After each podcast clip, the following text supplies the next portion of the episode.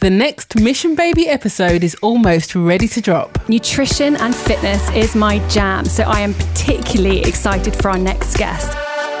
It's more important first to focus on cutting out the bad foods and the foods shown to give you a negative outcome. Rian Stevenson, CEO of Cycle London. So that ended in a very, very painful miscarriage. I hemorrhaged, I passed out. It was one of those things that I found incredibly physically stressful, but also really hard to recover from on a psychological sense. Nutritionist, personal trainer. There isn't going to be a clinical trial backed by pharmaceutical companies that looks at pineapple because what are they going to do? with that, right?